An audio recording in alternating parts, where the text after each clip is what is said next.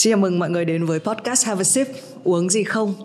À, đây là cái lần à, tiếp theo mà chương trình được ra Hà Nội và cũng bởi vì là ra Hà Nội có những cái khách mời mà thì mình nghĩ là chắc là mình cũng chỉ gặp được ở Hà Nội thôi. À, đầu tiên là xin được rất là cảm ơn thời gian của bác Phan Cẩm Thượng đã dành cho chương trình. À, bây giờ lúc 9 giờ sáng cho cháu hỏi là bác ừ, ăn sáng chưa ạ?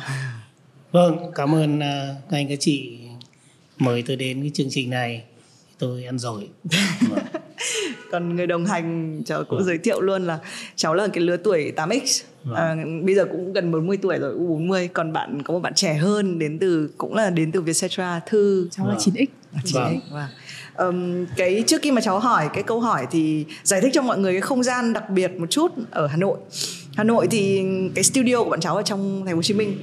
Nhưng mỗi lần ra Hà Nội thì sẽ ở một cái nơi mà có nhiều cái một cái cây cối màu xanh ở một chỗ khác. Nhưng mà hôm nay thì mọi người sẽ thấy lạ là mình đến một cái không gian nó nó đặc biệt hơn là bình thường. Bởi vì là bác Phan Cẩm Thượng thì có một cái triển lãm tranh có rất là nhiều tranh của bác đang treo xung quanh. Và cháu được biết là những tranh này thực ra là đã bán gần hết rồi, đang treo tạm ở đây.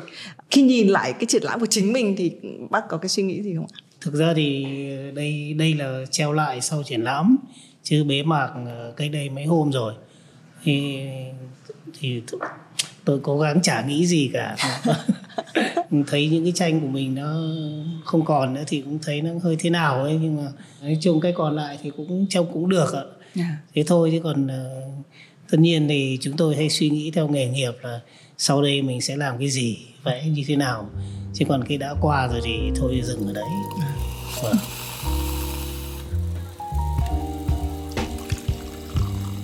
bác có làm ba cái vai trò mà cháu thấy mọi người hay cũng đã từng hỏi là ba cái vai trò này bác thấy nó như thế nào vừa là nghiên cứu vừa là phê bình và sáng tác uh, khi mà mình đứng trong cái không gian như này ở triển lãm rất là xinh xắn tên là The Muse thì nó có bao giờ là một cái chức năng hay không? Ừ, thực ra thì đấy là một cách nói thôi chứ còn uh, chúng tôi thì làm ba việc ấy thì nó cũng là một thôi. Phê bình thì mình cũng phải ờ, biết biết vẽ thì mới phê bình được. Thì thực chất là tôi nghĩ rằng là để nói được về ngôn ngữ nghệ thuật ấy thì anh phải biết vẽ. Còn anh còn nếu không phê bình theo kiểu thẩm mỹ học ấy thì là không cần biết vẽ. Vì anh cảm nhận thế đẹp nào thì anh nói thế thế còn để phân tích nó ra dưới góc độ của một người có nghề thì phải nhất thiết phải biết vẽ. Thì cái này chúng tôi ý thức từ cái hồi mà đi học là mà cũng cũng do nhiều những cái người đồng nghiệp lớn họ nên biết vẽ để mà hiểu cái cái người sáng tác hơn. Thế rồi từ cái chỗ nên biết đấy thì chúng tôi phải học. Ừ, chúng tôi cũng có môn học vẽ, thế rồi là mình vẽ nhiều thì mình trở thành người đi song song với lại cái việc mình viết. Nhưng trên thực tế thì cái nghề nghề phê bình là nghề chết. Thực ra là nó chết rồi. Thế vì là vì sao nó chết thì nhiều lý do lắm. Nhưng mà cái nghề vẽ thì nó lại vẫn sống. Đấy. Thế thì đây là một cái cái rất là đặc biệt. Còn làm nghiên cứu thì do thì tôi cũng yêu thích cái nền văn hóa cổ. Tôi dạy về cái môn lịch sử nghệ thuật. Thì nên là buộc phải nghiên cứu nếu mà nói một cách thông thường thì nghề nghiên cứu cũng chết. Là vì hai nghề nghiên cứu và phê bình nó không có tiền. Đấy, may mà vẽ thì còn nuôi được hai cái nghề đấy. Ừ. cháu có để ý là bác không chỉ vẽ đâu mà bác còn thực hành trên rất nhiều chất liệu như kiểu là vẽ giấy gió rồi tranh in sơn mài tranh lụa. Thì bác thấy cái việc mà mình am hiểu nhiều về chất liệu như thế nó giúp ích gì cho cho mình trong quá trình phê bình và nghiên cứu ạ? À là vì bản thân cái môn vẽ nó nó là đa chất liệu thì nếu mình chỉ biết vẽ một thứ thôi thì mình cũng không không đủ hiểu nó thế thì đầu tiên là do tôi cũng đẩy ra nhiều thứ để hiểu thôi chứ không thể nào bí sâu được vào hết được về sau thì chỉ đi sâu được vào một hai thứ thôi yeah. Dạ. Vâng. tại sao bác lại chọn vẽ giấy gió cho cái triển lãm này của mình tôi vẽ giấy gió liên tục mấy chục năm nay rồi vì cái chất liệu này thì tôi cũng thích thứ nhất là nó không quá cồng cảnh thứ hai là nó người phương đông ngày xưa là chủ yếu chỉ có vẽ lụa với giấy thôi. Ngày xưa gọi là trúc bạch trúc tức là tre để làm ra giấy. Thế còn bạch là lụa ngày xưa tức là để viết người ta viết chữ người ta vẽ tranh lên lên tre thẻ tre. Chưa chưa biết chuyển từ cái cái, cái vật liệu tự nhiên ra giấy. Thế rồi về sau thì người ta làm giấy bằng từ cây gỗ thế rồi. Thế rồi là lụa nó vẫn song song thế thì cái cái đó nó trở thành một cái môn mà nó có ở phương đông này hàng có lẽ phải hai ba nghìn năm nay rồi. Thế thì cái đấy nó chứ còn sơn dầu thì mới sơn dầu mới du nhập ở Việt Nam độ khoảng chừng khoảng trăm năm mươi năm nay thôi. Cho cháu ờ, mời nước vâng. trước vì chương trình uống gì không? Mà từ nãy giờ bác cháu quay về hỏi câu không liên quan nhưng mà bình thường hồi xưa cháu có đọc các cái bài báo về bác thì là um, có nhắc đến cái bánh mì này. Mỗi ngày của bác diễn ra như thế nào ạ? À đấy là một nhà báo viết là mỗi sáng cái bánh mì thì trước thì tôi làm việc ở Nguyễn Du làm ở cái liên hiệp khoa học kỹ thuật ấy. Thì, thì ở đấy nó có hàng bánh mì thì sáng thì tôi dậy tôi ăn cái bánh mì. Thế thôi thế còn thực ra thì chúng tôi cũng thích bánh mì vì nó đơn giản. Ờ, do cái thời chiến tranh chủ yếu là ăn bánh mì thì thành ra là nó quen cho đến tận bây giờ. Vâng. Thì mình muốn nói với mọi người là đây là một cái cơ hội cực kỳ hiếm hoi khi mà mình được trò chuyện với bác Phan Cẩm Thượng. Ờ, cháu nghĩ là về trong ngành những người trong ngành thì bác đã quá là nổi tiếng. Và bác nhưng mà cháu cũng nhiều khi cháu hay suy nghĩ là khi mà làm những chương trình cho người trẻ thì người trẻ biết đến những cái người đi trước đến đâu vâng. và bao nhiêu thì họ quan tâm cho là đủ bác có nói một cái ý um, rất là hay là nhiều khi nhắc đến chữ di sản nhưng mà người mình lại hay đi ra ngoài học quá mà quên mất là mình học ở trong nhà vâng. đấy thì cháu không biết là khi mà ghi chép nghiên cứu phê bình lại uh, cháu biết là bác hay viết sách cho chính bản thân mình thế nhưng mà bác thấy người trẻ bây giờ cái ờ, bác có hơi có cảm giác là mình cũng làm cái này bởi vì là để người trẻ họ góp nhặt được những thứ của trong nhà mình trước hay không? Ừ, thì đây không phải là bây giờ mà khi chúng tôi vào trường ờ, đại học mỹ thuật ấy, thì tôi thấy là các họa sĩ từ năm 925 ờ, trở về đây là học theo lối tạo hình phương Tây. Và rất nhiều các cái trường phái phương Tây là lần lượt vào Việt Nam đặc biệt là modern art tức là chủ nghĩa hiện đại rồi là gần đây là sau cả modern art. Thế thì cái kho tàng văn hóa Việt Nam nghệ thuật Việt Nam thường là bị lãng quên. Mặc dầu trong nhà trường thì cũng có môn học truyền thống. Ví dụ như là trong 5 năm ấy thì có một tuần đi học đặc biểu kiến trúc uh, các cái đình chùa. Thế rồi là có một hai tuần đi học ghi chép vốn cổ thế và cũng khuyến khích học sinh là tìm hiểu về văn hóa truyền thống. Ví dụ có một môn lịch sử mỹ thuật Việt Nam. Thế rồi là hàng năm thì cũng có tổ chức cho sinh viên đi thăm các cái di tích. Nhưng mà trên thực tế thì uh, cái việc mà những họa sĩ hay những cái nghệ sĩ nói chung họ muốn khai thác truyền thống càng ngày càng ít là vì hình như là khai thác truyền thống nó không không dẫn đến những cái kết quả có tính hiện đại mà nó cũng phụ thuộc vào cái sự thành công của các các cái nghệ sĩ hiện đại thì trong đó ví dụ như ông Nguyễn Văn Chánh chẳng hạn hay ông Nguyễn Tư Nghiêm thế thì trong những họa sĩ Đông Dương này 150 người học ở đấy ra thì cũng chỉ có vài người thực sự là khai thác truyền thống kiểu như ông Nguyễn Văn Chánh, Nguyễn Tư Nghiêm. Thế còn lại thì là họ bắt tay vào cái nghệ thuật hiện đại luôn. Cộng thêm là những cái thông tin của người phương Tây trong vòng 200 năm qua nó rất mạnh. Sách vở họ làm sẵn. Thế còn khi chúng tôi đi học thì gần như là sách phương Tây thì cũng có thể có. Tất nhiên không nhiều vì lúc ấy là Việt Nam chưa mở cửa. Còn sách Việt Nam thì đặc biệt là rất là hiếm người Việt Nam lại không tự viết về mình và nhiều đặc biệt là khu vực nghệ thuật thì rất hiếm ừ. thế thì, ờ, thì chính cái môn học mà chúng tôi phải dạy là môn lịch sử nghệ thuật Việt Nam thì chúng thì chúng tôi lại là những người bắt đầu làm những tư liệu nó mà trước đấy những tư liệu rất là sơ sài. Thế thì khi đi làm những cái tư liệu uh, mà trong các cái di sản Việt Nam trong vòng 2.000 năm thì là chúng tôi thấy là cái kho tàng văn hóa Việt Nam nó rất là lớn. Thế mà văn hóa thì thì thời cổ nó nằm ở các cái di sản vật chất tức là âm thanh rồi là chữ viết là nó khó tồn tại. Thế nhưng mà cái di sản vật chất ví dụ như là đồ đồng đồ đá thế rồi là đình đền chùa tức là các di sản vật chất ấy, mà mỗi một thời nó có cái cái phong cách riêng ở trong các cái di sản ấy và nó nó rất là phong phú. Thế thì tôi nghĩ là tại sao lại ừ, mình có đến 2.000 năm mỹ thuật mà mình không học mà không khai thác cái ngôn ngữ đấy. Thế thì lại đi phương tây cũng tốt thôi vì nó rất khoa học.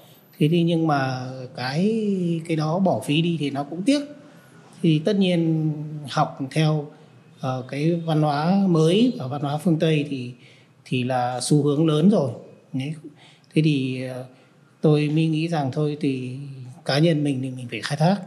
Tôi nghĩ rằng là mình ờ, nó mình không nên bỏ một cái vốn lớn như thế. Thế thì trong cái cuốn họa sĩ trẻ Việt Nam thì tôi cũng có viết một cái câu là sống trên một cái kho tàng giàu có của cha ông mà các nghệ sĩ giống như người chết đói tức là họ đi, đi tìm sang tận phương tây. Thế thì đúng là như một người chết đói thật ví dụ trong cái Picasso rất thích rồi những cái um, Mark Sagan rồi là Matisse họ rất là thích và họ có thể vận dụng được ngay. Trong đó cái kho tàng truyền thống thì nó lại nó không không thể vận dụng ngay được như thế. Ừ. và có một cái là cái nghệ thuật phương tây nó là cái nghệ thuật nó có mang cái phong cách cá nhân rất là rõ. Trong đó nghệ thuật phương đông nó không gần như nó không nó không thể hiện được cái phong cách cá nhân. Anh xem tượng trong chùa thì anh không thể nào anh biết được đấy là ai làm cả. Mà chỉ đó là chung chung là gọi là các phường thợ thôi. Nghệ thuật thì thực ra nó là cá nhân. Chứ còn nếu mà nó lại chung chung ở cái mức là không nhận được ra thì là khai thác rất là khó và và cái con người hiện đại là con người muốn khẳng định cái cá nhân của mình. Chứ không ai muốn là sáng tác ừ. xong lại trông lại giống nhau cả. Thế thì học phương tây là sẽ sẽ tiếp nhận được cái cá nhân ngay lập tức còn học cha ông thì để hình thành cá nhân thì rất là khó. Thế thì cái đấy là một cái mà hạn chế của truyền thống mà nghệ sĩ trẻ họ họ không đủ thời gian hoặc là họ ngại ngần ngại vì nó không đem lại cái hiệu quả tức thì như thế. Thế cái thứ hai là nhiều cái nguyên nhân sâu sắc hơn là cái sự thành công của xã hội hiện đại của ta rất hạn chế. Và trong cái đó cái thành công của cái xã hội hiện đại phương tây là rất là rất là rõ ràng thì cái người thanh niên người ta hướng đến cái sự thành công ấy ngay. Chứ còn cái cha ông để lại về mặt di sản văn hóa thì nó nhỏ bé. Trông thì nó trông thì nó nhiều đấy nhiều đình đền chùa đấy nhưng mà nó lại không to cao gì cả mà nó lại không khó nhận biết. Thế nó có nhiều lý do và ý nó không giúp cho người ta thành công trong cái, cái thời điểm hiện tại. Thế do đó mà dần dần thì nó trở thành những xu hướng. Một là chạy sang tây luôn hai là uh, tìm lại dân tộc. Nhưng mà rồi lại kết hợp giữa phương tây và dân tộc nó cũng thành một cái xu hướng. Nghe ngay kể, kể cả thời trang thế thì người ta tìm về dân tộc ví dụ áo dài áo giữ nhưng mà người ta lại phải kết kết hợp với những cái y phục hiện đại. Chứ còn cứ nguyên cái áo dài thế thì cũng cũng chỉ dừng ở đấy thôi. Thế còn bản thân cái áo dài nó cũng là một sản phẩm mới đấy chứ. Từ năm 1930 nó là khai thác thẩm mỹ truyền thống thôi chứ nó là một cái kết cấu rất hiện đại. Đấy. Thế thì cái đấy là một cái thành công về mặt design phục trang mà khai thác được đúng cái thẩm mỹ truyền thống vào cái hình dáng của người Việt Nam. Thì và lại mang tính hiện đại. Thì đấy là đấy là một trong thành công những cái thành công ấy, so với ngành design Việt Nam nó rất là hạn hữu vì không có nhiều như thế. Thế thì cái, cái quá trình này nó cũng tôi suy nghĩ rất nhiều mặt cái việc mà khai thác truyền thống như thế nào để đưa vào xã hội hiện đại như thế nào cũng có lúc thì tôi rất là nệ cổ. Thế vì tôi không không làm cách nào tôi mới được. Thế và cũng có lúc thì tôi nhảy sang mới thì trông nó sống sượng. Thì đại khái đấy. Thế thì dần dần thì rồi mình cũng định hình một cái việc của mình. Thế và tôi cũng cũng chưa chẳng khẳng định mình là cái gì cả. Thế vì cái hiệu quả nghệ thuật mới là cuối cùng vẫn là quan trọng hơn. Câu chuyện này thì nó nó đã là cá nhân nó phụ thuộc vào cá nhân chứ ý kiến của tôi chỉ là cá nhân và à. tôi cũng làm cái việc này cho mình tôi thôi chứ tôi không thể nào tôi bảo là con đường của tôi là hay nhất được à. À. cháu chỉ đặt giả thiết nó có một cái vòng vòng tròn lặp lại không khi mà cháu để ý một cái chi tiết nhỏ thôi là um, bác Văn Cẩm Thượng uh, cái thời đầu mà cái thời mà bác đi học lớp 7 và có xếp hàng để mua hộ thầy giáo mình cái họa báo Liên Xô ừ. thì cháu cũng thấy là cái nhu cầu lúc đó liệu phải chăng là khi người ta còn trẻ người ta sẽ hay tìm một thứ bên ngoài khỏi mình bọn cháu cũng thế uh, cháu cũng đến một cái tuổi mới bắt đầu nghĩ nhiều về Việt Nam tính tính Việt Nam chứ còn ừ. lúc trẻ cháu thích được đi du lịch cháu được đi ra ngoài gặp Tây tại vì lúc đấy cái cái sự khác biệt nó hấp dẫn mình xong khi ừ. mình đi hết qua thì bắt đầu mình đến một tuổi thì mình lại thấy ô cái bên trong thì cháu không biết là liệu nó có phải là một cái lộ trình cứ người trẻ thì sẽ tìm cái mới. Rồi đến lúc mà quen quen với một cái mối mới quay về tìm lại chính mình hay không? Cái câu chuyện cái mũ họ báo thực ra nó chỉ là một cái cái ờ, gọi là chi tiết ngẫu nhiên thôi. Dạ. cái năm ấy thì bọn tôi là không có tiền đi học. Thì ông giáo ông ấy nhờ ông ấy thấy là tôi bỏ học thì ông ấy hỏi thì tôi mới bảo là tôi không có tiền đi học thì ông bảo thôi mày cứ đi học thì ta sẽ cho. Nhưng mà để, để nhờ lại thì mày đi mua tao. Uh, mỗi tháng một số họ báo. Thế thì trong cái họ báo ấy thì về sau thì tôi lại thấy ở một cái bảo tàng nga nó có mấy cái tranh của ganh với Matisse. Họ đăng lên trong hai số thì tôi cũng phải tiết kiệm tiền tôi mua được hai cái số đấy cho riêng mình à, chín nào rưỡi một cái cho vâng nhớ. chín nào rưỡi một cái tờ báo này đối với chúng tôi lúc ấy rất nhiều tiền vì hồi đổi một cái bánh mì có một hào thôi ừ. thế chín nào rưỡi tức là 10 bữa đấy ừ. thế thì uh, tôi khi đi bộ đội thì tôi có giật theo hai cái tờ đó uh, giới thiệu về cô anh em Atit và sau đó khi tôi về trường mỹ thuật thì còn đem theo hai cái tờ đấy thế thì tôi chỉ biết đấy là vẽ đẹp thôi và đấy là à, danh họa thôi chứ còn biết hơn thì tôi cũng chẳng biết hơn. Và cũng không nghĩ quá nhiều là đây là tây hay là ta gì cả. Thế thì uh, sau này thì tôi mới um, thấy thì khi đi học thì chúng tôi thấy rõ ràng đấy là những họa sĩ phương tây. Còn cái gì của việt nam thì uh, như thế nào đấy thì mình cũng phải à, xem. Thế thì uh, trong cái quá trình này thì không phải là chúng tôi vươn đến phương tây trước. Tất nhiên là ừ, mơ ước đi học nước ngoài thì lúc ấy ai mơ ước. Mà đi học nước ngoài lúc ấy thì cũng đi nước ngoài tức là đi liên xô. Đấy chứ còn tức là to nhất là đi liên xô. Nhưng mà trên thực tế thì chúng tôi không phải dễ mà được đi.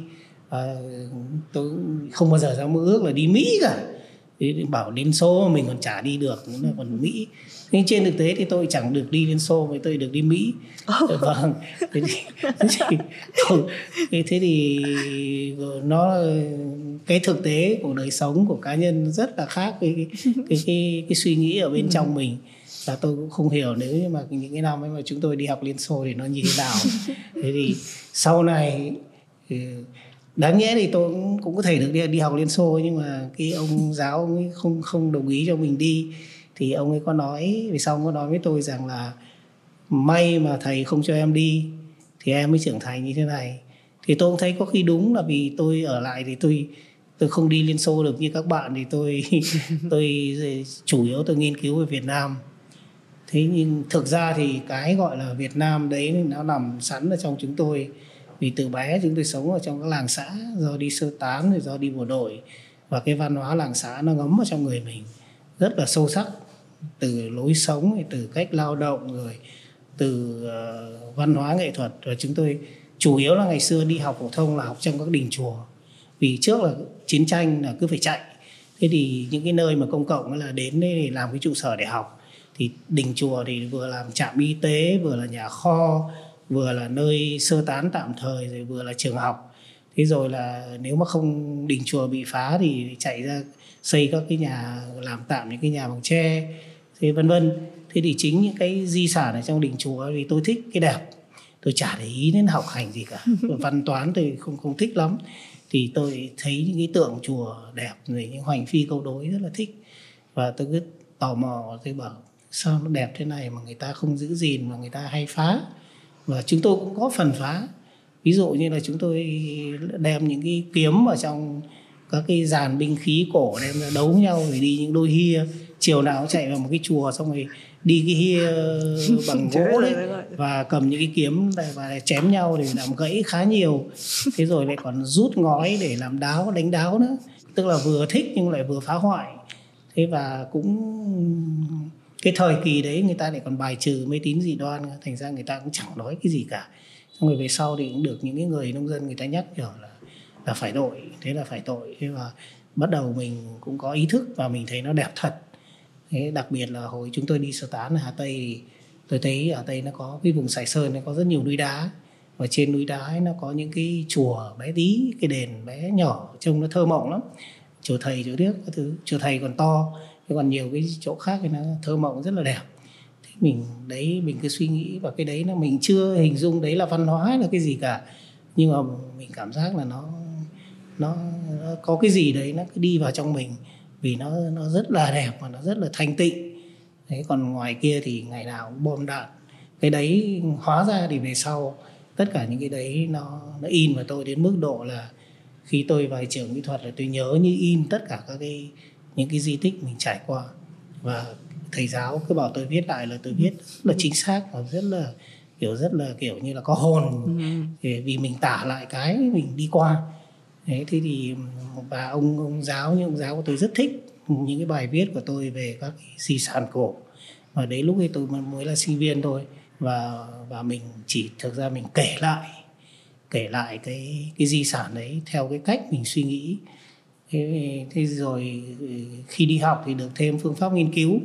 Thì chính cái phương pháp nghiên cứu ấy cho mình cái cách tiếp cận nó bằng, bằng khoa học. Mổ xẻ nó ra rồi là hệ thống nó lại còn trước kia thì mình là hoàn toàn nhớ theo kiểu trẻ con. Thế là thì có lẽ là cái việc đó nó chính đã, đã làm cho tôi trở thành một nhà nghiên cứu về mỹ thuật cổ rồi mới đến văn hóa cổ. Ừ. Ừ, bác có bao giờ nghĩ là với mỗi cái nghệ sĩ thì họ đều có một cái cội nguồn văn hóa của họ? Và cũng đấy cũng là cái cách mà họ nhìn nghệ thuật như một cái phẩm chất tự nhiên không? Ờ, đối với nghệ sĩ thế giới thì điều này là đương nhiên. Bởi vì cái cái nền tảng văn hóa nó giống như cái nền nhà ấy. Anh muốn xây cái nhà to thì cái nền nó phải to, phải vững. Thế còn nếu mà cái nền mà nó mỏng manh quá thì anh chỉ xây được cái lều thôi. Thế thì đây là một cái mà nghệ sĩ Việt Nam họ lại không để ý.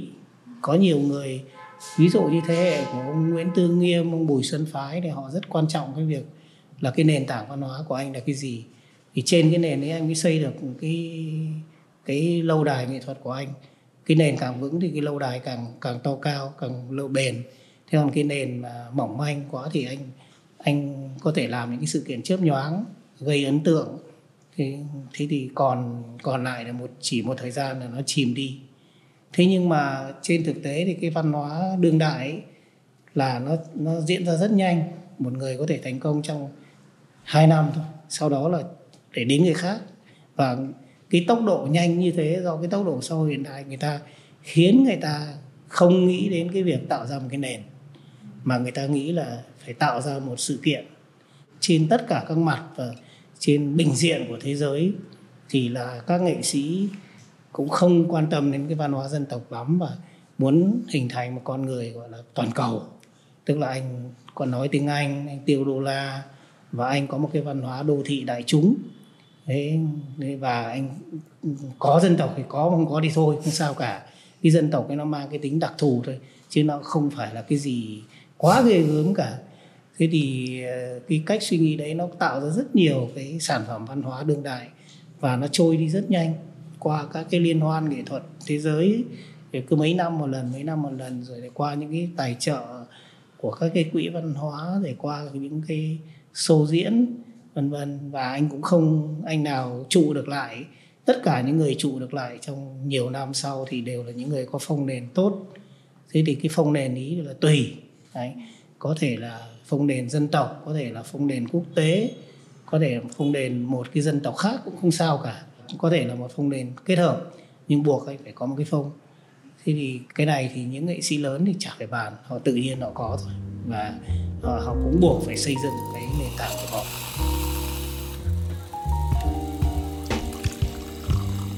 Kể cái chi tiết bác vừa nói làm cháu nhớ đến một cái cái ý của bác trong cái cuốn nghệ thuật đời thường.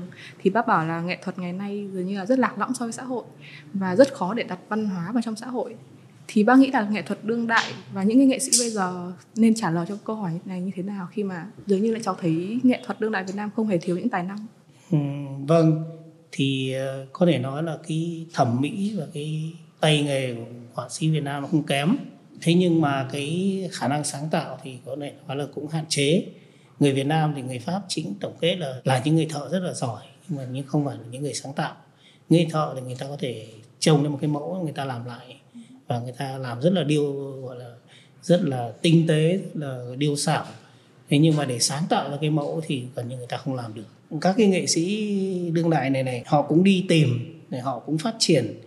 Thế nhưng mà uh, nếu như mà không tạo ra cái phong văn hóa ấy thì họ rất dễ rơi vào một là chỉ là những người gây ra các sự kiện hoặc là những lại quay lại về làm của mãi làm mãi thì lại quay về cái tay thợ tức là anh hình lại hình thành cái thợ, và hoặc là anh hình thành một cái nghệ sĩ chớp nhoáng. Đấy, tức là nghệ sĩ, các nghệ sĩ sự kiện. Và thậm chí người ta làm xong người người ta cũng thôi, người ta chuyển nghề khác. Chứ không nhất thiết là người ta cứ phải đi theo nghệ thuật suốt đời cả.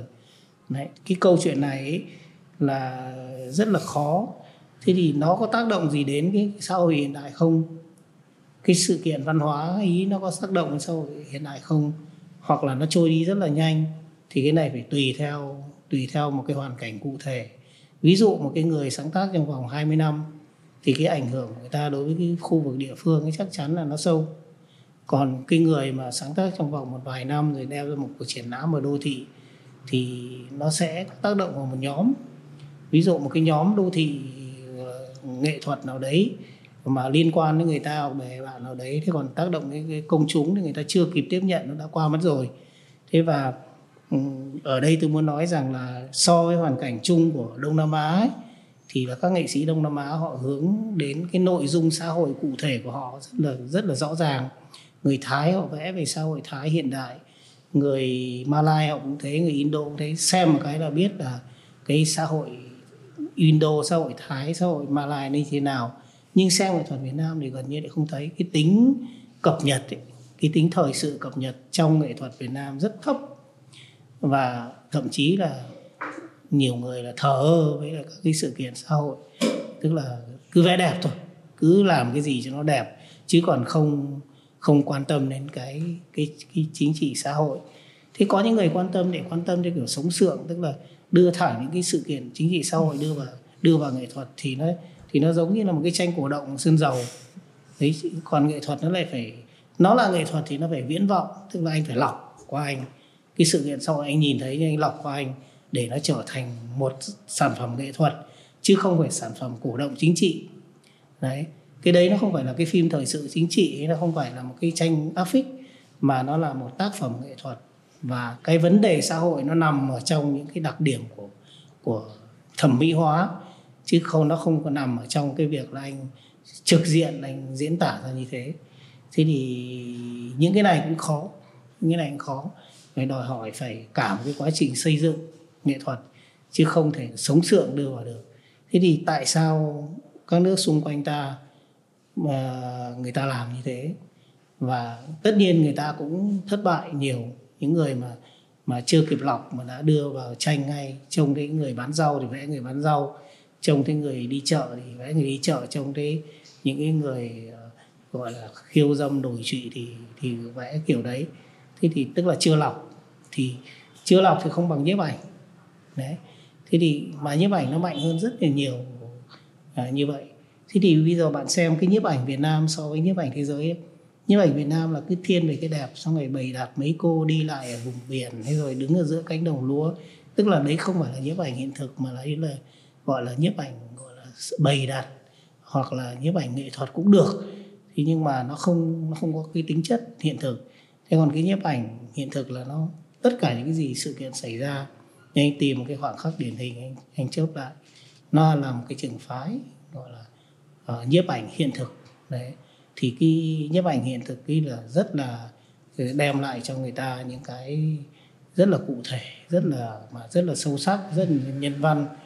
Chứ còn nếu không có thì ai chả chụp được. Bây giờ một cái máy điện điện thoại nó chụp còn tốt hơn một cái máy ảnh. Thế thì uh, do đó một cái ảnh nó cũng phải có một tính chất tư duy chứ đừng nói đến cái cái ờ, tác phẩm nghệ thuật. Thế thì cái khả năng tác động của nghệ thuật đương đại của của những nghệ sĩ trẻ đấy đối với xã hội là rất là thấp. Tất nhiên nó còn nhiều lý do của xã hội đấy. Ví dụ quá trình anh duyệt nghệ thuật quá khắt khe anh đã loại đi những cái như thế rồi. Thế hoặc là hoặc là anh nhiều lần anh lặp đi lặp lại, anh làm cho nghệ sĩ tự thờ ơ với với lại cái vấn đề xã hội hoặc là tự kiểm duyệt mình là thứ bày vẽ như thế thì ra không bày được. Thế thì thế thì thôi vẽ khác đi để bày được.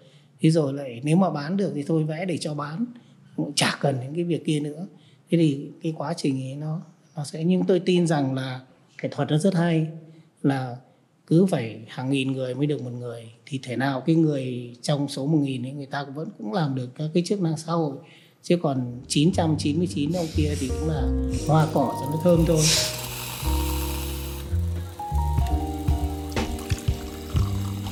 Uh, mặc dù chúng ta đang nói về nghệ thuật nhưng mà cháu có cảm giác như là cái này nó cũng ẩn dụ cho chúng bất kỳ ai. Ví dụ như cái câu chuyện phong nền. Ờ, đúng không ạ? Tức là mình làm người nói chung là mình cái phong nền nó càng vững cái cái móng của mình nó càng vững thì mình xây nhà nó càng cao. Với cháu cũng quan tâm về cái bộ lọc tức là gần phần lớn là chúng ta ở trong cái thời mà mọi thứ phản ứng quá nhanh chúng ta quên mất cái bộ lọc của cá nhân của chính mình.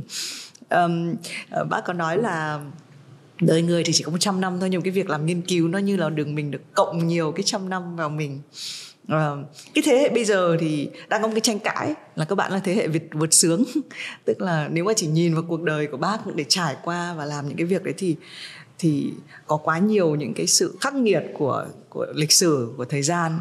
Và kể cả gia cảnh của bác cháu thấy cũng cũng có một không hai và cái thời của bác chắc là mọi người sẽ nói là ôi ai mà chả khổ như thế.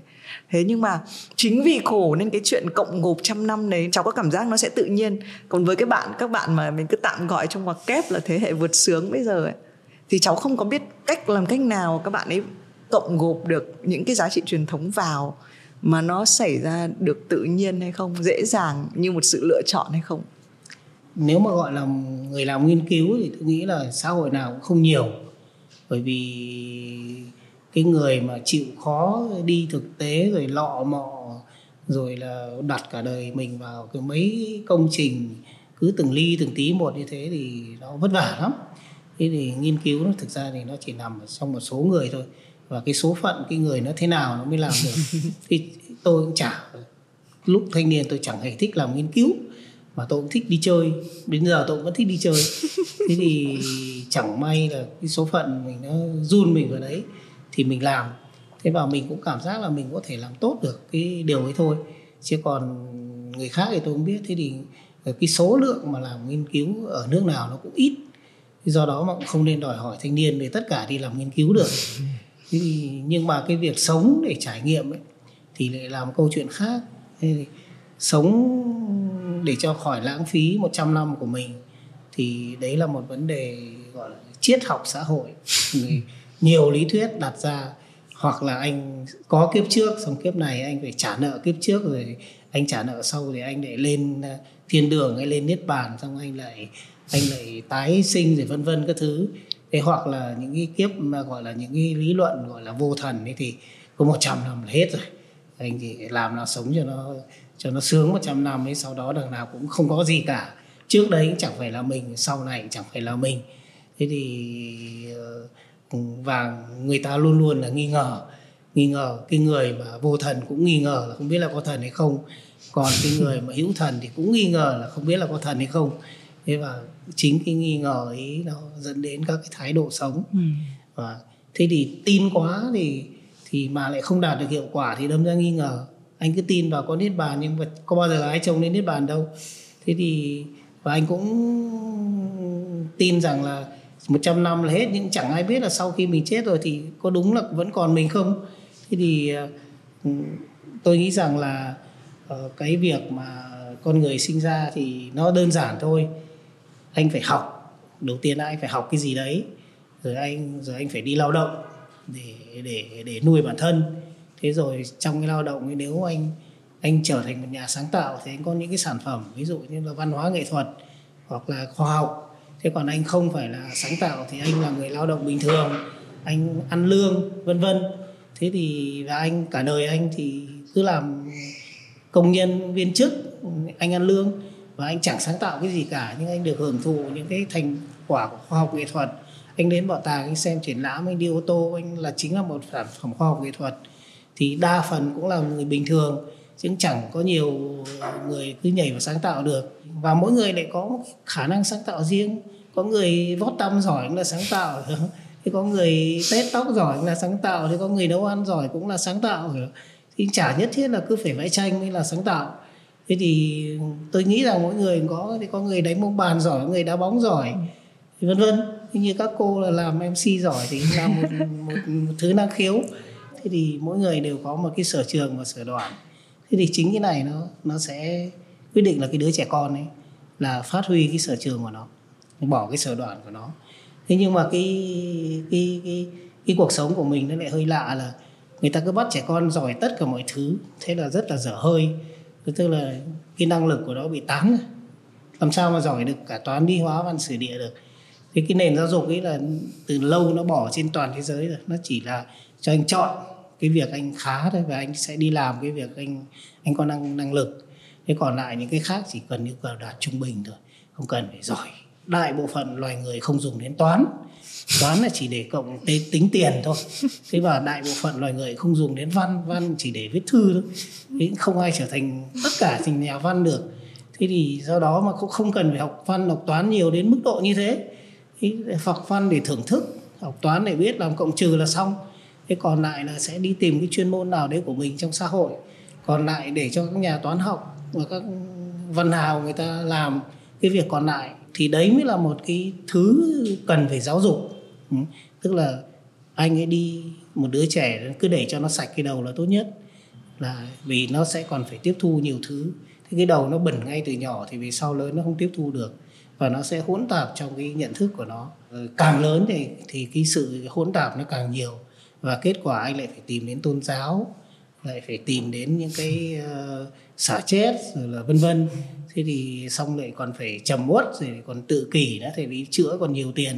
Thế thì do đó mà cái xã hội hiện đại này là rất rất lệch lạc rất nhiều thứ trong cái việc đưa một đứa trẻ vào trong xã hội. Thế thì cái đứa trẻ Việt Nam ấy thì lại có một cái đặc điểm là được bao cấp quá quá lớn thậm chí đứa trẻ Việt Nam là Việt kiều cũng được bao cấp hơn đứa trẻ ở phương Tây. Là bố mẹ là phương Tây nó bao cấp. Đến 18 tuổi là phải phải tự đi vay tiền mà vào đại học. Xong rồi đi làm để xong lại phải trả, trả lại tiền. cái tiền. vay đấy. Tức là anh phải có trách nhiệm cho cái việc cá nhân anh. Chứ anh không được phép là lấy tiền của bố mẹ mà đi học mặc dù bố mẹ có tiền. Thậm chí những gia đình phương Tây là con cái đã ra ngoài rồi về nhà nó bắt phải trả tiền nhà không phải vì không phải là họ cần cái tiền ấy mà vì giáo dục là đây là đây là nhà của tao sản phẩm của tao. Và mày đã kiếm ra tiền rồi thì mày phải phải dùng cái đồng tiền ấy mày mày mua cái chỗ cái chỗ mày ngủ qua một đêm còn không phải ra khách sạn. Thế thì cái đó là một cái hình thức giáo dục chứ nó không phải là một cái cái đạo lý gì khắt khe cả. Thế còn nói chung khi nào anh hiểu ra thì anh vẫn ở được với bố mẹ chứ không còn anh không hiểu thì anh phải chấp nhận cái khi là cho đến khi nào anh hiểu cái điều đấy. Thế nhưng mà trẻ con Việt Nam là không bao giờ có cái chuyện đấy. Có khi đến ba, bốn mươi tuổi rồi bố mẹ vẫn cứ phải chăm lo đủ mọi thứ. Thì thậm chí là có có vợ, có chồng, có con rồi vẫn bố mẹ vẫn cứ phải dòm ngó đủ các thứ. Xong đẻ con ra để quảng về cho ông bà nội, ông bà ngoại. Tức là cái, anh không phát huy được cái vai trò cá nhân của anh trong 100 năm của anh. Thế thì anh đã không phát huy được thì anh làm sao anh thưởng thức được cuộc đời được? Đấy. nếu mà anh muốn đi chơi thì anh đừng lập gia đình. Đấy. Thế còn nếu anh muốn lập gia đình thì anh phải đi chơi ít đi. Chỉ có thế thôi.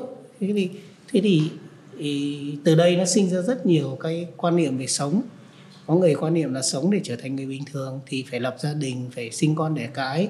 Có những người mà uh, sống là để trải nghiệm thì thì thôi chủ yếu là xây dựng cái việc trải nghiệm của mình. Nhưng rồi cũng phải đi làm để để có tiền mà trải nghiệm thế nhưng muốn trải nghiệm 10 nước thì phải có có, có 10 lần tiền. Thế còn không trải nghiệm một nước thì chỉ cần một lần tiền thôi. Thì vân vân. Thì có người dùng một lần tiền nhưng trải nghiệm được nhiều nước bằng cách đi tiết kiệm mỗi ngày một đô thì cũng đi được hết nước nọ nước kia mà không đi được xe máy để đi bộ. Thì họ vẫn đi được. Thế thì đại khái là ừ, nó và người ta chấp nhận. Cái đấy người ta chấp nhận. Thì ngày trước thì nhà văn Nguyễn Khắc Phục ừ, ông nói với tôi rằng là anh không được từ chối đau khổ. Mà đã là nhà văn thì phải biết vật chất hóa cái đau khổ vào cái tác phẩm của mình. Đấy thì anh mới hiểu được nhân loại. Vì nhân loại thì vừa đau khổ vừa sung sướng mà đau khổ thì có vẻ nhiều hơn. Thế thì muốn trở thành cái tác phẩm ấy mang tính nhân loại thì anh phải có đau khổ của nhân loại để anh vật chất hóa cái cái cái đấy về trong tác phẩm mà anh từ chối nó tức là anh lấy cái gì nguyên liệu gì ra để mà anh sáng tác?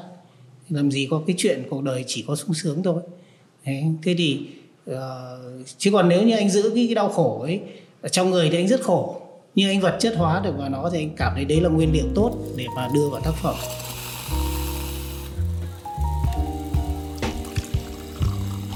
Thời bây giờ ví dụ cháu chỉ ví dụ xưa tivi của bọn cháu chẳng hạn khi mà mình lên cái chương trình này 45 phút thì trong lúc cái kênh đấy 45 phút đấy ấy, không sẽ không chiếu được cái gì khác tại vì là đã đang hiện diện ở đúng 45 phút đấy rồi. Thế nhưng cái thời bây giờ thì là trong lúc cái này đang 45 phút thì đã có một cái ở một cái chiều không gian khác nó lại có cái 45 phút khác. Thì liệu là cuộc sống của mình nó chỉ như cái giải sóng tivi đấy là mình chỉ được chọn một trong lúc này mình hoặc là sung sướng hoặc là hạnh phúc hay là nó sẽ có những khái niệm của những người trẻ nó có nhiều những cái chiều trải nghiệm khác nhau để mà trong lúc làm cái này thì lại là có cả cái khác hay không ạ? Về bản chất thì thì ta chỉ sống được ở một thời điểm thôi, một giây phút cụ thể. Nên ông một ông thầy tôi ông nói là sống thì sống từ giây phút nhưng mơ ước phải mơ ước một triệu năm tức là ông đã mơ là cái thứ nó viển vông, nó không có thật thì ông phải mơ ước cho nó to thôi. Thế còn sống thì ông phải sống từng từng từng lúc một. Bởi vì cuộc sống nó đa diện và mỗi người chỉ chỉ được một diện thôi. Và anh có thể trải nghiệm những diện khác vào một lúc khác. Còn đâu thì anh lại phải quay về với cái cái thực tại của mình. Thế anh có đi nước nào thì anh cũng phải về cái đất nước của mình. Thế thì cái đó là, nhưng mà cái xã hội hiện đại rất hay là nó có một hệ thông tin nếu anh không đi được thì anh vẫn vẫn có một hệ thông tin để anh thấy. Và cái hệ thông tin ấy nó cũng đủ mạnh gần tương tự với sự thật. Ví dụ xem tivi và facebook rồi vân vân thì hàng ngày người ta vẫn trên thế giới anh vẫn có thể theo dõi được. Tất nhiên anh phải có tự khả năng lọc vì cái đấy hư ảo nhiều sự thật ít. Thế nhưng mà uh, nó cũng có những giá trị để anh nghiên cứu về các căn bản những hình ảnh cơ bản của thế giới nó vẫn nằm ở trong các cái hình ảnh thời sự thế ví dụ như trước đây thì viết một cái thư cho bố mẹ cả tháng nó mới đến nơi. Thế nhưng bây giờ bạn có thể viết một cái dòng cho một người bạn hay cho gia đình trong vòng có một hai giây là bên kia nhận được rồi. Thế thì cái tốc độ ngày xưa nó chậm và cái thông tin nó cực kỳ ít. Cho nên là người ta mới thích xem đi vì có một cái gọi là cái đoàn phim nó về làng là cả mấy làng mấy xã xung quanh là đến để tụ tập từ ngay chiều để 7 giờ tối nó mới chiếu thế rồi đi hàng chục cây số để xem. Thế rồi dạp xem phim thì lúc nào cũng đông. Thế bây giờ kết quả là dạp xem phim nó rất vắng là vì cái thông tin nó quá nhiều rồi người ta không cần thiết phải đến một cái nơi người ta xem kịch xem phim nữa. Và cái đấy nó làm chết rất nhiều các cái hoạt động nghệ thuật. Thế thì cái mà trải nghiệm gọi là cụ thể thì nó rất cực kỳ hạn hẹp trong một không gian hẹp.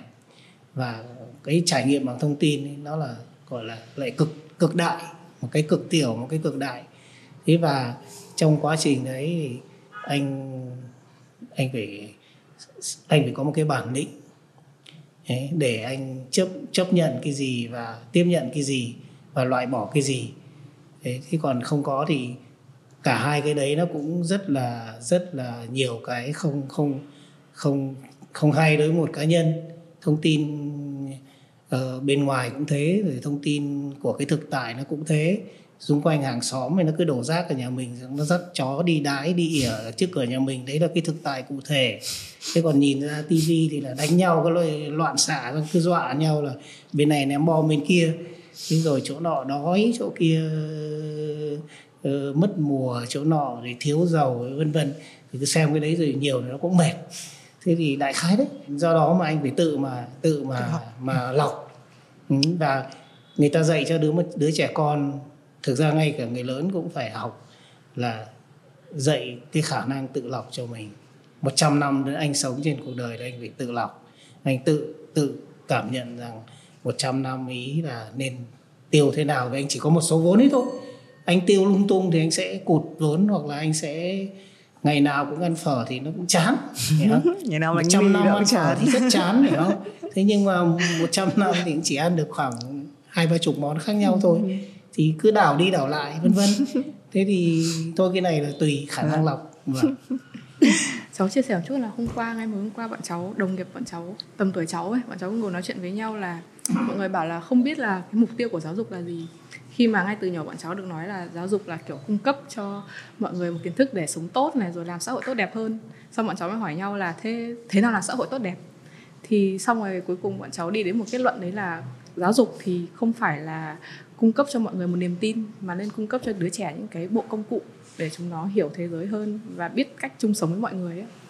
thì cháu không biết là ví dụ như kiểu ví dụ cung cấp về à, niềm tin chẳng hạn ví dụ cái đẹp là cái cứu rỗi hay xã hội sẽ tốt đẹp thì sau đấy cái sự đổ vỡ về niềm tin nó sẽ xảy ra và đứa trẻ thì sẽ dễ bị kiểu bị đứt gãy hay là bị tuyệt vọng thì khi mà có một cái bộ công cụ như thế nào là đẹp thế nào là sáng tạo thế nào là nhìn nhận thế giới vị tha ấy, thì cháu nghĩ là đứa trẻ đấy sẽ được phát triển toàn diện hơn theo ý của bác nói. Cái bộ công cụ của nghệ thuật và sáng tạo mình nên cung cấp cho người trẻ và những đứa trẻ như thế nào? Cháu nói về cái công cụ mà cung cấp cho một đứa bé thì thực ra đấy là quá phức tạp. Bởi vì là ví dụ như chương trình thì rất là hay nhưng mà cái cái cô giáo dạy thì lấy đâu ra một cái cô giáo là một nghệ sĩ để dạy được?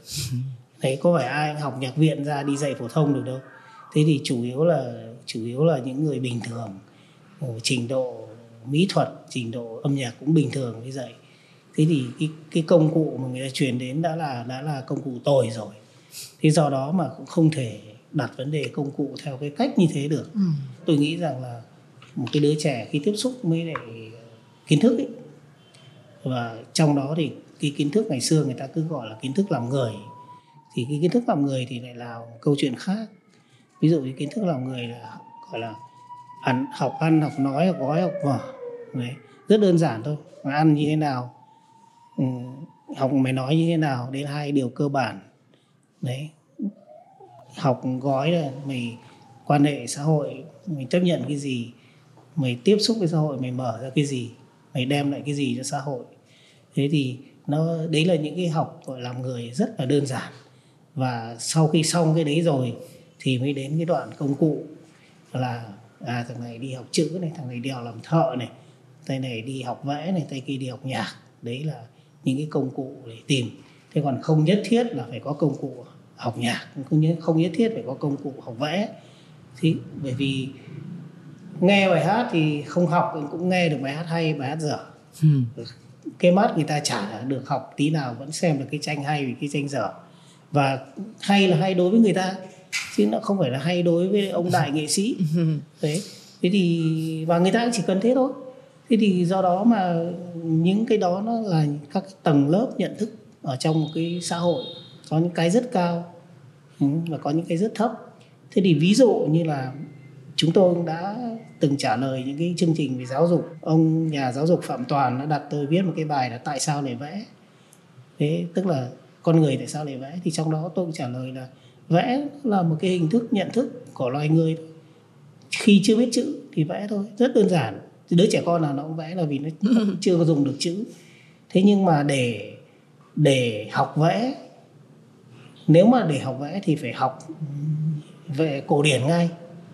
Lớn không học được cổ điển học nhạc thế. Học nhạc là phải học Mozart Beethoven ngay từ nhỏ. Thì lớn lên mới trở thành được cái người chơi đàn tốt được. Còn còn không có thì không còn không có thì chỉ là học nhạc văn nghệ quần chúng thôi. Học họa cũng thế phải học ngay Picasso học ngay Raphael thì mới có hy vọng trở thành nghệ sĩ. Còn không có thì tức là nghệ thuật cổ điển nó lại rất hay là nó lại nó lại được trẻ con nó tiếp nhận luôn. Ừ. và người lớn thì sau có trí tuệ mấy cũng không tiếp nhận được bởi vì nó còn đi theo cái tay nghề nữa. Không đánh đàn từ bé thì cũng không không thể nào mà lớn kéo được violon được. Thế cũng không vẽ tốt từ bé thì lớn lên cũng vẽ lọc choạc thế cho nên cái đấy nó lại bắt đầu từ một cái đứa rất là bé. Nhưng đấy là những trường hợp đặc biệt.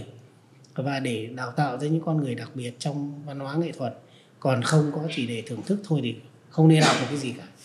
Đấy cứ để nó tiếp xúc tự nhiên dẫn đến giả ừ. hoàn sàn hòa nhạc cho nghe dẫn vào tàng cho xem. Và càng là thật thì càng tốt. Đấy càng cao càng tốt. Ví dụ như là những nghệ sĩ rất tốt anh xem thì tốt hơn những nghệ sĩ bình thường.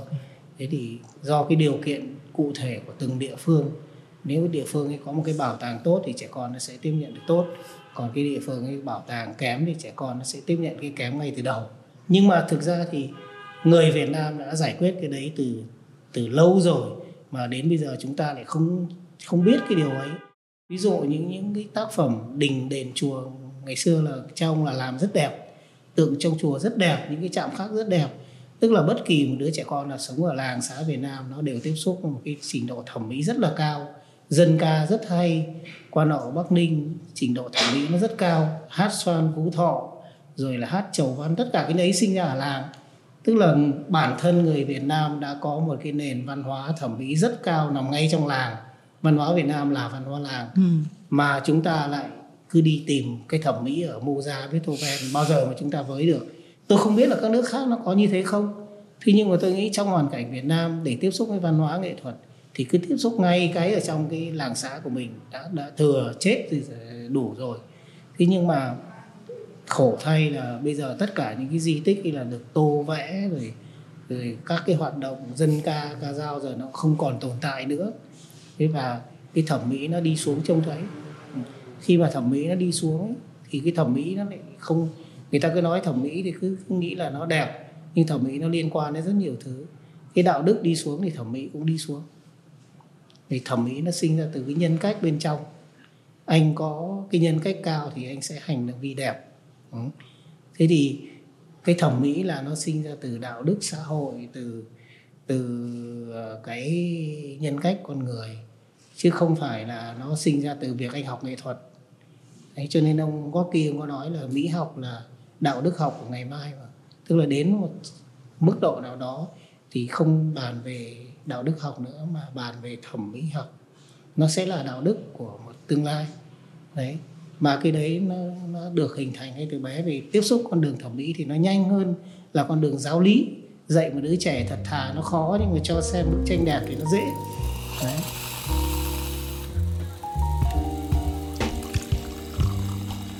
Có hơi ờ, bi quan không? Khi mình cảm giác là bây giờ mọi thứ đi xuống ạ. Không chả bi quan gì cả. Cái quá trình nó không ổn định. Những cái nước ừ, hay là những cái dân tộc phát triển mà muốn tạo ra một cái tức là thời kỳ hòa bình ấy, thì nó phải tạo ra sự ổn định. Ví dụ như ổn định đầu tiên là ổn định về việc làm. Thứ hai là ổn định về các giá trị tiêu thụ. Chứ giá cả cứ tăng lên lung tung thế thì người ta rất vất vất vả. Thế rồi ổn định về cái nếp sống xã hội. Chứ xung quanh mình cái nhà cửa cứ đập đi xây lại ở mầm ngày nào cũng thấy bụi, ngày nào nghe tiếng máy đập thì rất là mệt. Thế thì tất cả những cái ổn định đấy là nó phải do cái chính sách tốt, tạo ra những ổn, cái nền hòa bình, trong hòa bình. Chứ không phải là hết chiến tranh thì được gọi là hòa bình. Thế hết chiến tranh hóa ra là bây giờ lại còn thấy mệt hơn là suốt ngày nhà cửa xung quanh là bị đập rồi này. Suốt ngày là là chợ búa, là bẩn thỉu rồi, rác rưởi rồi tăng giá. Tức là anh anh trong hòa bình thì anh lại không được hưởng cái cái sự, gọi là, tĩnh lặng, cái sự ổn định. Thế thì cái đó là, cái cái đó là rất là, nó tùy vào nó phụ thuộc rất rất nhiều các cái chính sách xã hội. Thế thì cái này là do các nhà, gọi là, kỹ trị người ta hoạch định ra. Và bản thân người người dân cũng thế ví dụ người dân trong là xã ngày xưa người ta không, gần như không nhiều nhu cầu tiêu thụ, nhiều nhu cầu xây dựng như bây giờ. Bởi vì người ta cũng không có khả năng kinh tế và người ta cũng hài lòng với nhà tranh với đất. Nhưng bây giờ thì ngay trong làng xã thì ngày nào người ta chả đập đi, người ta xây lại một cái gì đấy. Thế ngày nào người ta chả có xe công nông, chở cát, chở gạch, vãi ra đường làng, vân vân. Tức là bản thân cái người Việt Nam mình là luôn luôn tự đặt mình vào cái thế nó rất là lộn xộn. Thế thì cái này thì đấy tôi nghĩ rằng nó là đấy những vấn đề phải đặt ra cho xã hội là là càng nhiều người đặt mình vào tư thế bình an thì xã hội càng ổn định. Ngoài chính sách. Cho thấy bác vừa là một người cầm cọ vừa là một người cầm bút ấy, thì bác thấy cái giao điểm của hai công việc nó ở đâu và nó bổ trợ cho nhau như thế nào ạ? Tất nhiên thì nó liên quan và nó hỗ trợ rồi thế nhưng mà cái vẽ nó là tư duy về hình tượng. Tức là anh trong đầu anh là phải hình về màu còn cái viết nó là tư duy về mặt là gọi là trí tuệ về mặt ý thức. Thế thì hai cái đấy nó người nào cũng có. Cái tư duy về hình và cái tư duy về về chữ nghĩa thì nó cứ chạy trong đầu mình. Không muốn nó vẫn chạy. Thế thì tôi thấy rằng là tôi cũng chẳng phân biệt cái đấy làm gì vì bản thân ai chả có. Chẳng qua là chúng tôi thể hiện thôi. À, chứ còn cũng không không có gì khác nhau nhưng mà vẽ nó liên quan đến cái đời sống cảm xúc nhiều. Ừ. thế còn viết liên quan đến cái ý chí và cái xét đoán. Còn vẽ thì mình cứ vẽ thôi chứ còn chả chẳng nghĩ gì nhiều là phải xét đoán cái gì cả. Ừ. à cháu thấy có cái chi tiết là thực ra với người Việt Nam mình văn hóa Việt Nam mình thì có làng với lại gia đình là hai cái mô hình gọi là trung tâm từ hồi xưa. Bây giờ thì với người trẻ thì gia đình vẫn phải luôn có nhưng mà làng ở đây là có thể là mạng xã hội có thể là một cái nhóm ở trên Facebook.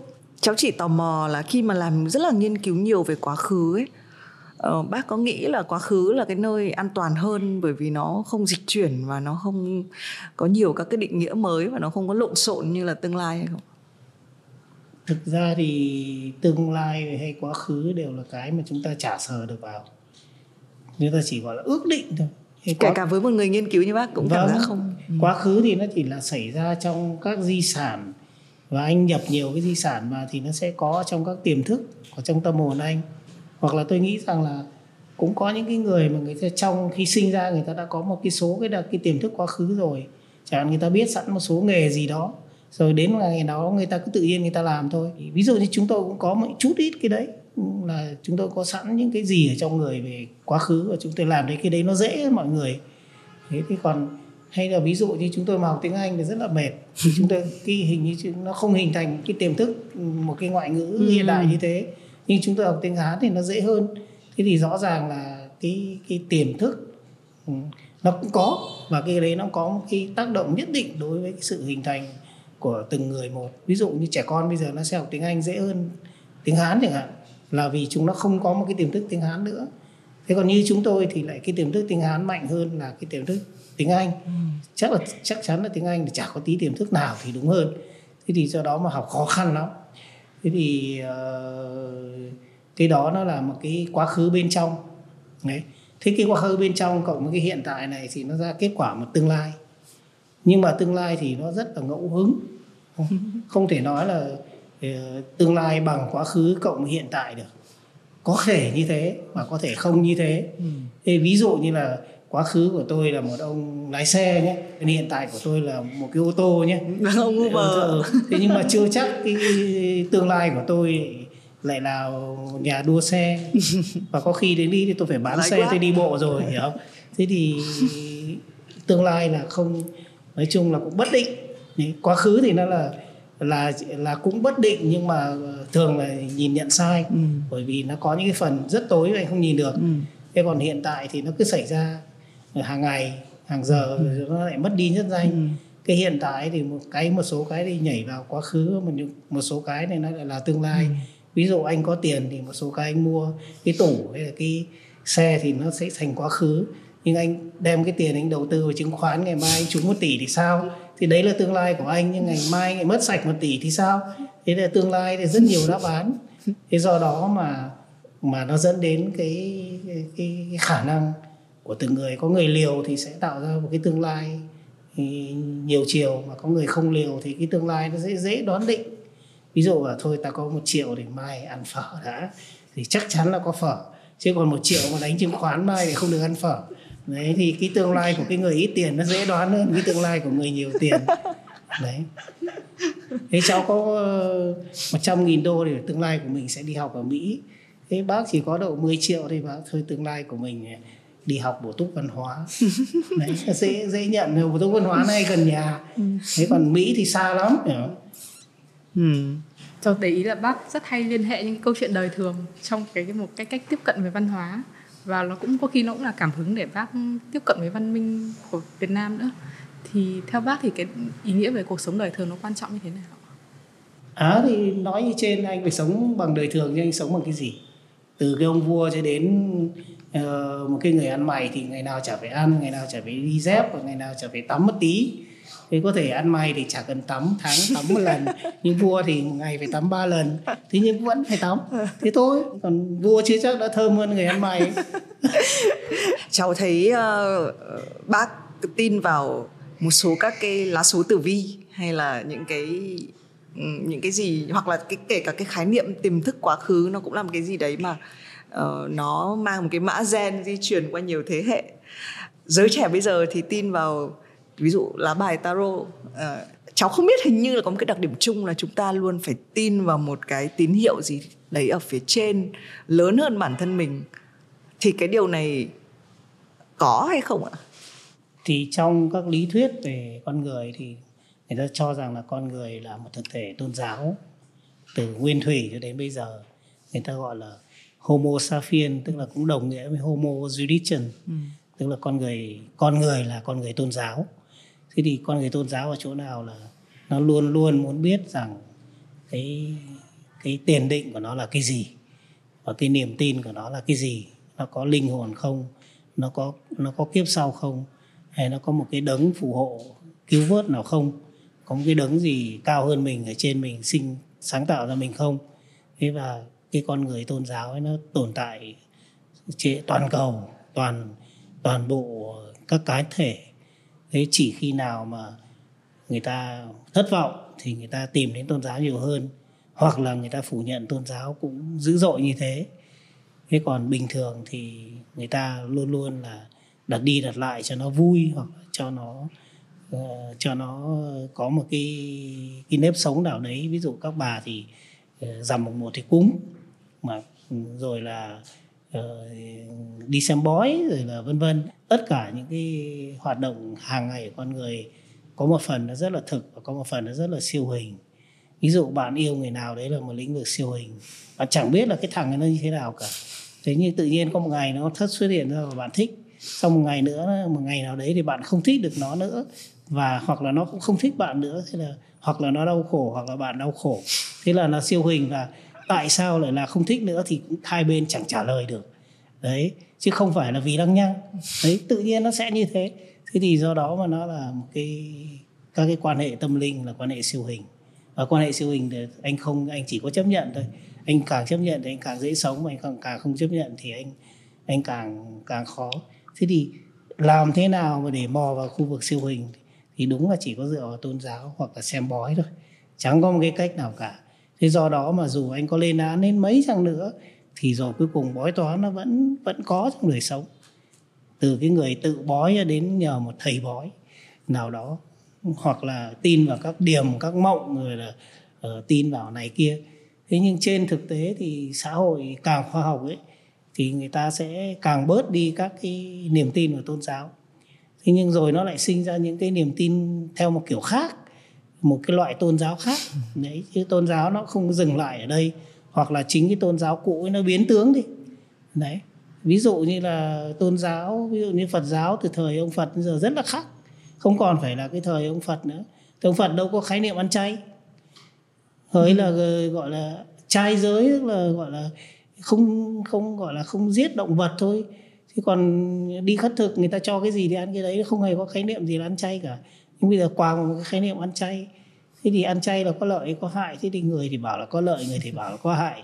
Thế thì đấy là ông tùy từng người. Thế vân vân. Thế rồi là ông phật là ông không có, bắt ai phải có một cái nghi lễ gì cả. Mà ông chỉ bảo là mọi người giác ngộ thôi. Nhưng bây giờ nghi lễ phật giáo phức tạp, vô cùng. Thế thì, và cái đấy có đem lại hiệu quả hay không? Thì cũng chả ai trả lời được. Cái cúng to thì liệu anh có được phúc to hay không? Hay là hay là anh anh thì có nhiều thằng rất giàu hay rất là sung sướng mà nó có cúng cáp gì đâu mà nó xấu tính quả sừ ấy. thế thì thế thì để giải thích là đấy là gọi là nó được gọi là phúc lộc của cha ông từ trước thì nhân quả nó tốt. Thế thì còn còn ông thì chăm chỉ nhưng mà cúng nhiều nhưng mà gọi là nhân quả của ông kém. Thế thì đấy là cách giải thích thôi do đó nhưng mà đây vấn đề là bản thân tôn giáo nó không, có khi nó không đặt ra vấn đề đấy. Ừ. Ừ, tôn giáo là chỉ là anh phải hiểu biết anh phải giác ngộ anh phải chọn cái con đường nhân văn con đường gọi là bác ái. Chứ không tôi thấy không có tôn giáo nào đặt ra các nguyên thủy đặt ra có nhiều cái nghi lễ phức tạp cả. Thế nhưng mà cái nghi lễ là do loài người do sùng bái mà cứ thế cứ thế tăng nó lên.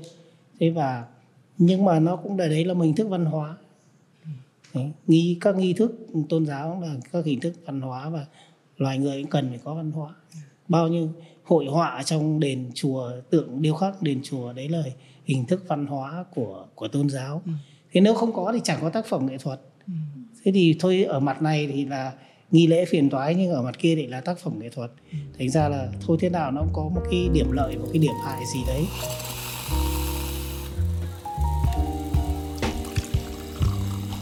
tại vì mình nhắc đến văn hóa đời thường và các cái uh, cuốn sách thực ra uh, sách của bác Phan Cẩm Trợ thì mình rất là khuyên mọi người phải đọc mọi người cứ đi tôn sùng kiểu mấy cái cuốn kiểu Homo sapiens của ông Yuval Harari về lịch sử Ồ, nhân hay, loại và rất chứ. là hay nhưng ừ. mà mình cũng có một cái bộ rất là hay uh, tập tục đời người các thứ cháu đọc cháu rất là mê um, nhưng mà cháu tò mò là rất là nhiều thứ văn hóa đời thường uh, nghe mà mình thường nói với câu ấy nó rất là tục. Thế nhưng mà khi mà đưa vào sách ấy, có cái cách nào mà mà ví dụ như cháu thì cháu sẽ nghĩ một cách đơn giản là chưa rồi sẽ sợ không dám nói câu này hay là cái câu này lên tivi để phải che tiếng nó đi? Đấy thì khi mình cái bộ lọc của bác khi bước vào vào sách nó diễn ra như thế nào có có nhiều thứ đã bỏ bớt hay không hay là nó đã vào đúng như thế tôi thì trong sách thì những cái từ tục thì tôi cứ viết nguyên. Và, cháu thấy và rất nhiều người phản ứng. Ừ. thế nhưng tôi bảo là nghiên cứu thì anh phải để nguyên chứ. Ừ. đây tôi có phải là cái văn hóa khiêu dâm gì ở đây đâu. Ừ. mà mà tôi cũng chẳng kể chuyện thiếu lâm ở đây.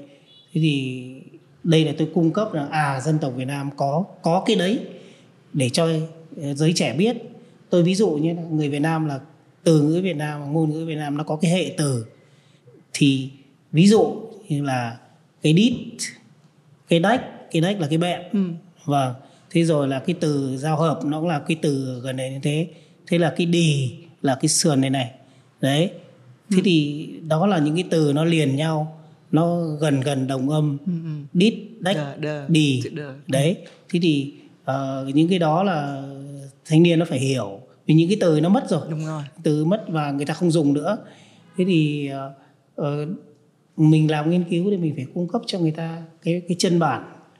Chứ tôi không không không làm cái việc là đây đây là sách văn hóa và sách nghiên cứu để phải đưa được cái chân bản. Thời kia thời trước người ta người ta nói như thế. Vâng. thế thì uh, chứ nếu mà tránh đi thì hoặc là viết tắt thì không ăn thua. Không được vì trên đách thì viết tắt thế nào? Đúng. Vâng cho có một câu hỏi cuối thôi, đấy là theo bác thì cái di sản lớn nhất của văn minh vật chất người Việt là gì? Và với thế hệ trẻ chúng cháu ấy, thì mọi người nên làm gì để tiếp nối và tiếp biến cái di sản đấy? Thực ra thì văn minh vật chất là một cách đi, để cách hiểu ra một cái sinh hoạt của dân tộc trải qua. Chứ còn tiếp nối thì bây giờ cháu có văn minh vật chất của cháu là xe, Honda, rồi là quần áo mới. Thì đấy là vật chất. Thế rồi là cháu có kiểu đầu mới còn chứ còn không thể nào thì cháu đi cháu lại lặp lại được cái xã hội vật chất cũ được. Chả nhẽ bây giờ đi xe bò hoặc là hoặc là đi đâu đi bộ hàng chục cây số à? thì không được. Tức là cái đấy để cho biết rằng là dân tộc đã từng như thế chứ không phải là để đặt ra một cái sự tiếp nối nào cả. Ừ. chỉ cần biết thôi đúng không? Vâng biết. Không cháu vẫn còn một câu hỏi cuối. Vâng. câu hỏi lúc nào cháu cũng hỏi nhưng mà nghe nó hơi kỳ lạ. À, nếu ngày mai bác phải lên hoang đảo và không biết ngày trở về cháu biết bác đi hoang đảo rất nhiều lần đi lên chùa đi những cái cuốn cái chuyến điền dã. Nhưng mà nếu phải mang một cái cuốn sách đi thì bác sẽ chọn mang cuốn nào? Tôi không nghĩ đến cái cái cái, cái câu chuyện này. Không nghĩ đến nhưng bác đi là sẽ mang theo sổ đúng không ạ? Hay là cũng không mang sổ mà đến đấy sẽ tìm cách để ghi chép ạ? À lúc nào tôi cũng có sổ. Ừ. và quyển sổ có lẽ cuốn sách là cuốn sách của tôi. Thế còn bây giờ nói mang theo một cuốn kinh phật thì nó hơi khách sáo. Thế và chưa chắc mình dùng được việc gì hoặc là mình hiểu được. Nhưng mà ừ, trong đầu mình nó cũng có nhiều nhiều rồi. Thế còn nếu như mà mang lên hoang đảo đọc thì khó nhỉ thôi mà chắc là mang một cái tiểu thuyết nào vui vui hoặc là một sách về động vật ấy thì ừ. thích ạ và ừ. ví dụ như là về về động vật châu phi đấy có quyển sách nào đấy thì mang theo được ừ. xem ngựa vằn với lại hiêu cao cổ thích ạ bao giờ bác ra cái cuốn uh, mày là kẻ nào ạ à hiện nay thì cũng cũng có lý do để dừng. Nhưng mà ừ, chắc là trong vòng mấy năm tới cố gắng làm cho nó xong. Vì mấy năm vừa rồi là phải tập trung vào quá nhiều việc khác, và và nó cũng bị, tôi cũng bị đau đầu sau khi làm một thời gian dài. Nó đau đầu khủng khiếp, đau đầu đến mức là sợ chữ nghĩa, máy tính, sách vở.